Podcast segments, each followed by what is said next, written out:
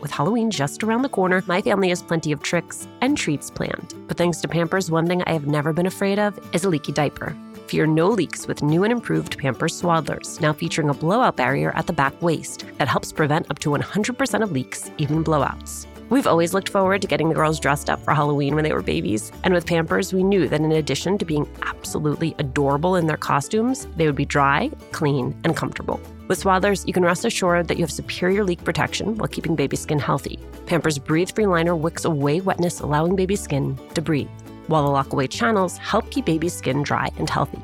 Pampers Swaddlers are dermatologist approved by the Skin Health Alliance, hypoallergenic, and free of parabens and latex.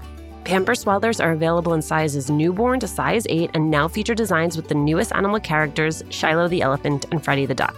For trusted protection, trust Pampers, the number one pediatrician recommended brand. Download the Pampers Club app today and earn Pampers Cash. Redeem your Pampers Cash for exclusive Pampers coupon savings and rewards a little update on our March 27th live recording of Latina to Latina. You did it. You sold out our early bird tickets. Thank you, thank you, thank you. There is still time to grab your regular tickets while they last. Again, the details. We are partnering with our friends at Poderistas to bring you a conversation with New York Times bestselling author Xochitl Gonzalez. It is happening at the William Vale in Brooklyn on March 27th. You can find the link to purchase tickets on our Instagram page at Latina to Latina or online at Alicia Menendez XO. I cannot wait to see you. Hey there. As we sprint toward the end of the year, we're bringing back some episodes from the beginning of this year. We'll be back in December with some new episodes, but for now, enjoy this throwback. I'm trying to have an exceptional career. I'm trying to create exceptional things, invent new things. Like, of course, it's going to be exceptionally hard. And so I expect that I'm going to have to get like punched in the face and in the gut and pushed down, and that that is my job, of course, and that I would have to be able to get up and rebuild from that. It's been more than eight years since Katia Beauchamp co founded Birchbox. In that time, the subscription company has grown to millions of loyal customers and disrupted the multi billion dollar beauty industry. When Katia and I spoke, she was fresh off maternity leave for her fourth child.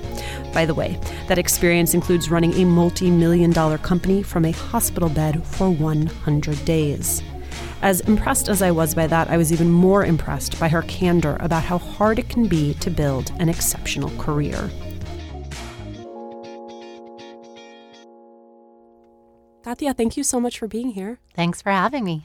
Tell me about the aha moment behind Birchbox. Sure. My co founder and I initially were just planning on writing a business plan, and we were in business school, surrounded by people writing business plans, and starting to be kind of surrounded by entrepreneurs coming to campus. And what happened was basically we were listening to basically consumers talking about the epiphany they had to start a business. And it was finally a lot of women talking about building businesses for women.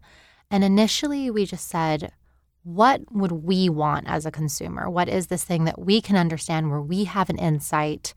And honestly, beauty just kind of like hit us because we were business school students. So we were definitely thinking about things that were massive. And nobody was talking about beauty in 2009, 2010 as a category of disruption when all of these people were talking about other categories that were for the female consumer, whether it was clothing and fashion or whether it was for caring for your children. And we were like, why is nobody talking about beauty? Well, why, why was nobody talking about it? Well, because beauty is hard to sell on the internet. And um, the reason is because people expect to touch it and try it and smell it and experience it. And so our realization was definitely there's a reason why. There's a good reason why. This is a major industry. People are trying to make a lot of money in this industry. But why not us? Someone's going to figure it out. The world is changing. People are spending more of their time on the internet, more of their money on the internet. And we noticed very quickly there was starting to be a lot more beauty content on the internet. So we said, we are going to start something that gives the internet the potential to sell beauty. That was the initial thought. The potential to sell beauty. How do you sell beauty on the internet when the problem that people continue to identify is I can't touch it, try it, and smell it? And the second problem was there's so much to sort through. And if you think about it, the internet makes that worse, right? Because at least in a store, there's four walls. That's limitation. The internet is literally like infinite. Yes. So we said we have to contain it, we have to make it digestible, and we have to let you touch it and try it. That was that requirement. Within 24 hours, we came up with this idea, the business model as you see it today, which is it's a subscription. It sends you a small bite sized amount that you can actually get through, but every single month at a nice cadence. It's personal. We pair it with content to teach you about it, to share our perspective about it and we give the opportunity to buy full size with a great loyalty program that makes it make sense for you to have the transaction through Birchbox. Who did you imagine initially as your customer? Ourselves. Um, you know, we were in our late 20s in business school and we envisioned us and women, older but professional women who were busy. So the way we thought about it was we were not obsessed with beauty and No, you're wearing chapstick right now. No, that's all I yeah, I love chapstick Yeah. It's really important. And you but look I also really love skincare. But I've developed more of a skincare habit since Birchbox. We were not obsessed with beauty, but we were using beauty and we were thinking all the time, we're smart and this is so confusing to us. And also, I just don't really care to make it better. You know, I'm not going to put the energy to figure out like what is a serum the time old question that every woman's probably asking is that word is thrown around so much.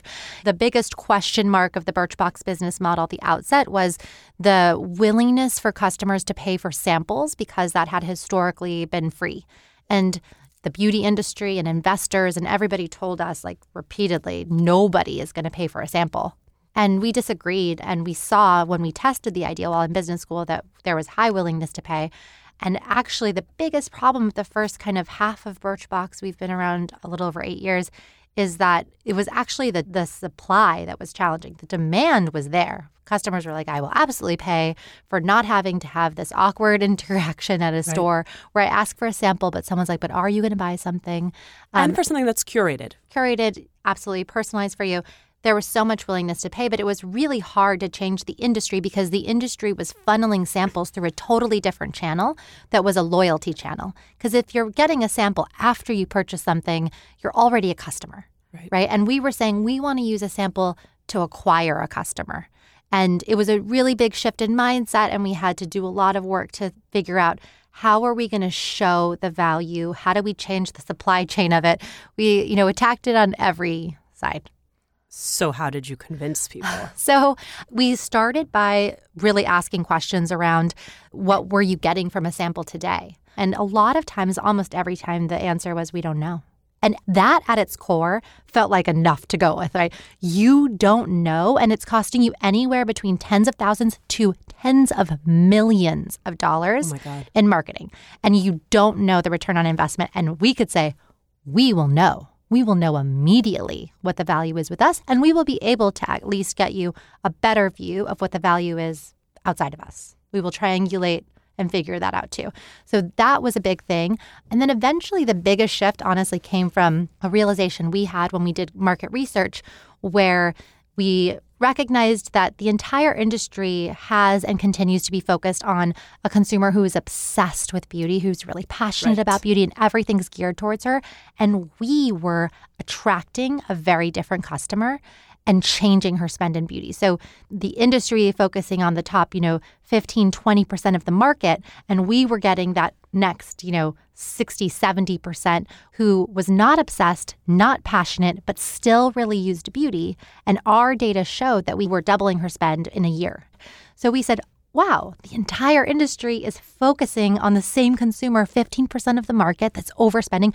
We will focus on the majority of women who have a casual relationship with beauty. And our goal will not be to change that relationship. Our goal will be to improve what it feels like to her to consume. So she can stay casual. She does not have to become obsessed and passionate and hobbying and beauty, but we can help her consume like the woman that is. Because Birchbox will do the work of curation, of personalization, of vetting things, and we will let her kind of passively receive the fruits of our labor and then she can act. As a feminist, as someone who went to mm-hmm. business school, Yeah. are you ever like, I'm making money selling women on the idea of self improvement? No, I think as a smart woman that I like the idea of feeling good when I spend money. I think in all ways that you're spending your money discretionarily, you can actively decide, like, I want that. And I think that as a consumer, I deserve to have fun when I'm spending money on things that I don't need. Yep. I think I deserve that. And I think that that is the responsibility of all of us who are selling you things that are discretionary. So, no, I don't think it's bad. But more so, this is about empowering women to spend money when they're very informed. One of the reasons I've never launched a business, much like the reason I, have never gotten a tattoo, is that I have commitment issues.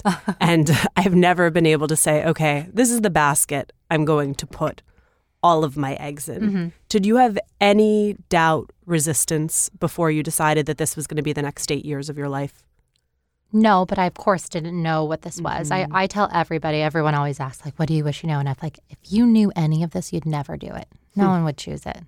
it and and that doesn't mean it's not great and it's not worthwhile. And I don't feel honestly deeply lucky all the time, but it is also really bad. And I think if you had any way of understanding the hard, it would be very hard to choose. If you're asking, did I hesitate? I didn't hesitate. I don't know what it is about me, but I definitely once we had the product testing in the market, I felt just 100% sure that it had to happen, that it would happen. And every time somebody said it wouldn't, I literally thought, that's so sad they don't say it. I never was like, what if it's not? I was like, no, no, no, you're wrong. It's going to happen. And I thought, how do I sell it better? How do I explain it better? How do I show that it's possible? Because it's definitely not the idea, it's the communication of it that is not landing. We learned in another episode that only 2% of VC funding goes to women of color founders. I wish everyone could see your eye roll. How has that affected your experience of this business? Access to capital is unfortunately just a very important part of starting a business that is conceived of being a high scale business. It's extremely frustrating. And I'd say I've gone through lots of phases of feelings about it. Starting out was in total denial. I went to Vassar undergrad, graduated from business school, had worked in finance, and I was just like, great, we did it. You know, like, ah, you know, it's really great to be on the other side of like voting rights and, and all of that. There were certain things that I think even in the first fundraising clearly showing the the reality that it's more difficult to be a woman. I mean, for obviously you're pitching a concept for women only to men and you're getting statements like, you know, my wife doesn't use beauty. or calling in administrative assistants and being like, would you pay, you know, $10 for this and that? And as the company got really large, like quite large and, and had quite a lot of momentum, I remember feeling like I was going into meetings to talk about serious amounts of fundraising, you know, tens of millions of dollars and serious things about opportunity. And no matter what I said about how incredible the customer acquisition cost and lifetime value was, about how massive the you know industry was about how much we had changed the you know consumption patterns i swear that if it was a man sitting on the other side he would hear things like i love lip gloss mascara is really important. And like I just would I I wanted to scream. I felt like I couldn't break through. Then I started to realize we had exceptional performance and we're not having an exceptional experience financing the company based on that. Like that to me was really really tough and challenging in like good ways too helping you think about well how do you overcome that all really good lessons but i also think you know just really hard to kind of wake up and realize that we weren't done, that, you know, we are far from done as women to have any sort of chance at being a voice in a room that could change something. It's something I'm constantly thinking about. When my babies were going through their exploration stage, I had so much to worry about falling over, bumping heads. What did she just put in her mouth? The list was endless. But when they were in Pamper Swaddlers, I knew I never had to worry about a leaky diaper. Swaddlers are great for both baby and mommy. They keep your baby's skin healthy and dry with Pampers Breathe Free Liner, which wicks away wetness, allowing your baby's skin to breathe. Swaddlers have always given me peace of mind knowing that diaper rash and leaky diapers were not in our future. There's also the blowout barrier at the back waist to help prevent up to 100% of leaks, even blowouts. Pampers Swaddlers are dermatologist approved by the Skin Health Alliance, hypoallergenic and free of parabens and latex. Your baby deserves that. And they're available in a wide range of sizes from newborn to size 8, and now feature designs with the newest animal characters Shiloh the elephant and Freddie the duck. Having a diaper you can depend on is important, and it's why I have always loved Pampers, the number one pediatrician recommended brand. Download the Pampers Club app today to start earning rewards with every diapers and wipes purchase. Not to mention, get great parenting content with Pampers Club. Hi, Latina to Latina listeners. It's Brenda from Tamarindo Podcast. And if you love Latina to Latina, then we know that you're going to love Tamarindo Podcast. And if you're in the LA area and can't make it to the Latina to Latina live event, we'd like to invite you to our event on March 28th at 6:30 p.m. We're hosting Amigas Blossoming, a night of celebrating and cultivating blossoming friendships. This will be in Highland Park, and all the details to RSVP for free are at tamarindopodcast.com forward slash events. Hey, Red, what are you up to? Just making sure all the M&M's gifts are wrapped and the ball's filled. Remember that one holiday party when we had no M&Ms? Oh boy, I still have nightmares. The cookies? Yeah, you used all the M&M's candies that were meant to decorate the party treats, to decorate snowmen. You did it again, didn't you? they do look cute, though. Bringing cheer, M&M's for all fun kind. You don't strike me as a bragger, but I'm going to ask you to do a little bit of bragging, which is what makes you a really good founder? That's nice of you to say. I think that's subjective. uh, I think the thing that I'm naturally good at is resilience, being able to hear no without feeling discouraged. I have a lot of fight in me. And it doesn't come with like an anger either for the most part. I mean, there's definitely times when you can be angry and fight, and I can too. But it just comes with a like an expectation that this was going to be hard. I'm trying to have an exceptional career. I'm trying to create exceptional things, invent new things. Like, of course, it's going to be exceptionally hard. And so I expect that I'm going to have to get like punched in the face and in the gut and pushed down, and that that is my job of course, and that I would have to be able to get up and rebuild from that. So I think I just had an expectation that would be really hard, and I was totally up for it and am totally up for it. And that is a requirement of being a founder. It really comes down to, I think, recognizing what you're good at and finding a way to celebrate that. You said brag about it, but I think it is really important to know what you're good at. But it's so important to know what you're not good at. So you so then tell me what you're not good at. I'm really good about at looking out into the world and seeing what's happening and being able to envision a future that doesn't exist. And then I'm really good at helping people get there too. Get excited about it, see that it's possible. This thing that's invented, because it's a future that doesn't exist, right. is possible. I think that there's a lot of things about getting there that I am not great at, right? I'm not, I am the CEO of the company. I'm not the head of people. I'm not the head of finance. I'm not the head of marketing. I think that there are things about those things, of course, that I want to shape and, of course, that I can have good and smart insights in. But surrounding yourself with the people who are better at the things that you're not great at is just the most important learning I've had. And I also think that means you have to actually share with those people. They have to actually feel empowered in what they're doing. They cannot feel like you're celebrating them, but ultimately it's up to you. You've got to be open. You have to share what's happening. You have to share the burden. You have to share the good things. You have to ask them to be a part of this in oh, a way. all really tough when you pride yourself on self sufficiency.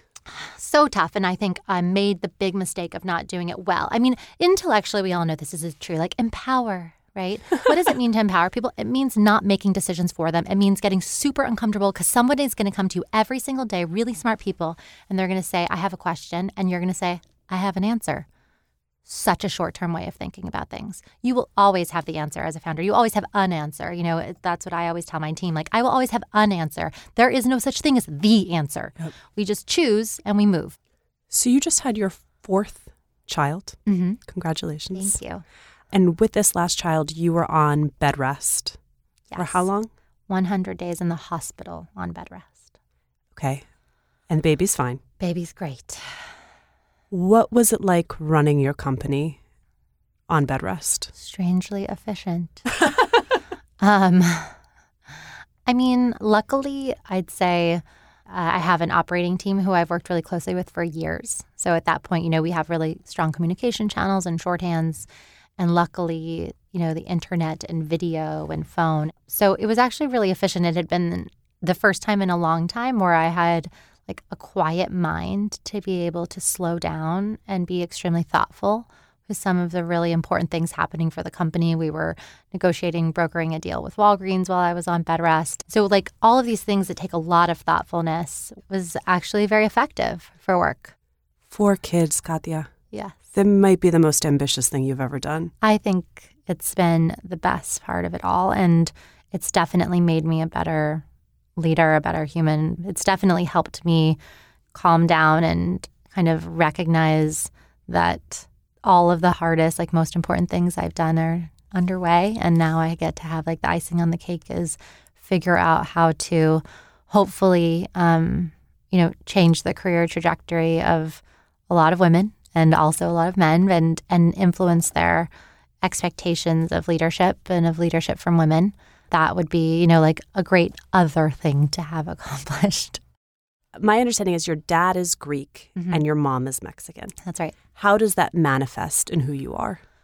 I grew up mostly with my mom in El Paso, Texas, which is really mostly a city of Mexicans. And I didn't, I also grew up as like, I don't know how to say this any other way, like a white Mexican that wasn't always seen as being Mexican. Yeah, you have passing privilege. yes, in a city where you have like people who are actually, you know, f- born in Mexico and then coming to live in El Paso. I don't think I was always seen as Mexican. So I honestly didn't realize this is going to be funny. I didn't realize like how much it had influenced me until I moved to the Northeast and also when I married my husband who grew up in El Paso but is definitely really white, I realized like all of our family traditions and things like that. I just hadn't appreciated because I always kind of felt outside of it too within El Paso as a second generation and and somebody who can look more like my dad's side of the family, Greek and and white. I didn't realize how much influence it was having a strong matriarch in our family. My grandmother was just like the center of the world, um, bringing us all together, and you know, definitely in some way having like an old school expectation for what it was to be a woman, but also somehow, you know, translating that. She had four daughters and they she would make sure they had like matching clothes at parties. It's just like this is ridiculous statement. They all had to play like just enough guitar. You know, just enough guitar to be able to like uh-huh. entertain. But when I was, you know, 4 years old and told my grandmother I was I want to be president of the United States, like didn't skip a beat. We went straight to the department store and started shopping for her inaugural dress and she was like it's going to happen. You've said your motto is don't accept no from anyone who can't say yes. Mm-hmm. That feels a little bit like a riddle. So I want you to tell me what it means. Yeah. I think about it two ways. A lot of my experience at Birchbox has been a lot of people saying no. A lot of initially, you know, getting money saying no, but also getting samples from suppliers and brands working with us saying no. And what I realized with the help of a good friend is that you have to give people enough information and motivation to say yes to you. A lot of getting to yes, a lot of selling is about listening so that you can come back and give them what they need to go to their boss with the ask to get you know rewarded and promoted and like how do you help people get to yes is like a very big part of what I've learned in this journey. The other part of it is I've learned that it's really valuable to do that and also go to the decision maker. Great leaders and great decision makers will not be the ones that like push down answers into their company. They're not going to say like you must work with Birchbox. But if they are excited about it and you're empowering the other person below to say as I call it like the sandwich approach, like go to the decision maker and go to the worker.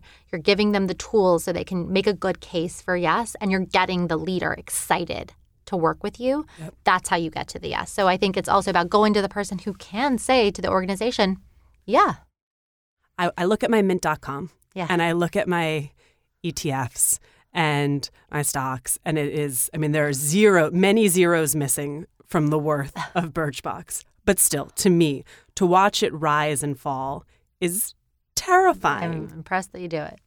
Um, I'm impressed that I have enough money to have an account other than a checking account. But how then, when it, you have a company that is Uh-huh. valuated, And, and those that valuations keep going in all different and- directions. yeah. I didn't go into this with this like expectations of like grandeur. I also went into this believing like this was 100% going to be an independent, you know, publicly traded company. So I believed in big things, but I didn't like I don't know, my entire existence wasn't about like the valuation of the company. And also I've been fundraising for this company so for so long and I've seen how the market has just changed and valuations changed that I just realized that, you know, ultimately, like these valuations are hearsay until they're not. The spectrum can be so wide that thinking about it as like, this is the value of the company is just so silly and so unproductive. So I, of course, in the first few years as we were fundraising, I think was more fixated on that idea, but had come to realize pretty soon that that just it's so subjective and it really doesn't say a whole lot about things until you're actually going for like a liquidity event. So not to be on the roller coaster with it because what's the point? What's the point of riding that up and down and versus just saying like, you know what, you build a company for forever. You don't build companies to sell them. You build them to withstand. That's just been my approach is like how do you make this a forever company? It seems a lot of your leadership just comes from trial and error. Have you read books? Like how did you get here? Is it I did go to business school, thankfully. I do read. I listen to great podcasts. Because this is a very female brand of leadership. Yeah, like there's a lot of feelings happening. There's a lot of feelings. Leadership in general, I'd say it, it is really about a choice that you come to one day that you can or you can't do it, right? And usually a feeling of I can or cannot do it comes from perspective, which is usually about actually experiencing things and overcoming them and realizing you can handle it. So, I do think you have to experience things in order to decide whether you can do it. But I definitely don't believe in this idea that someday I will have all the answers. Just don't believe in that. I think the more leaders I meet, the more I realize, and I just said this to the company, that there are two kinds of leaders. That are leaders that admit they don't know what they're doing, and there are leaders that are bullshitting themselves right? Like you don't know what you're doing because the world is changing really quickly. And to pretend that you understand the implications of all of the changes that are going to be here in six months and 18 months and four years is bullshit. I believe that it's really about having perspective, deciding that you believe you are willing to be the one that's making decisions and not kidding yourself to think that one day you're going to feel great at your job. I think a lot of what it means to have the kind of career I want to have, anyways, is just getting comfortable that it's a good sign if you're never really feeling great. It means it's like always growth. Because truthfully, if I could be me today and go back and operate Birchbox, you know, eight years ago, five years ago, I would be better at right. that, right? Going backwards. But we're not going backwards, we're going forwards.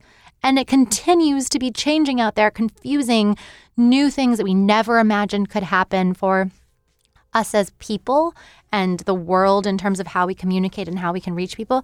It just continues to be invented. So, how could I be comfortable saying, like, I will be so ready for that? But I am very comfortable saying, you know what? Why not me? Why not me? I'm smart enough, I'm willing to work hard, and I'm willing to tell people when I'm not good at something and find someone who's better. So why not me? Katia, thank you so much. Thank you. Thanks, as always, for joining us. Latina to Latina is executive produced and owned by Juleyka Lantigua Williams and me. Maria Muriel is our producer. Carolina Rodriguez is our sound engineer. Emma Forbes is our assistant producer. We love hearing from you, so email us at hola at latinatolatina.com and remember to subscribe or follow us on Radio Public, Apple Podcasts, Google Podcasts, Pandora, Spotify, or wherever you're listening. And please leave a review. It's one of the quickest ways to help us grow as a community.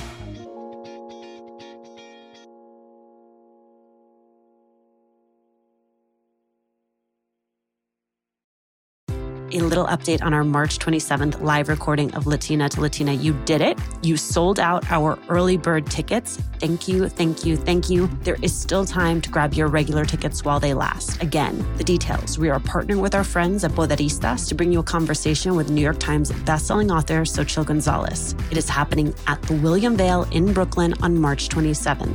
You can find the link to purchase tickets on our Instagram page at Latina to Latina or online at Alicia Menendez XO. I cannot wait to see you.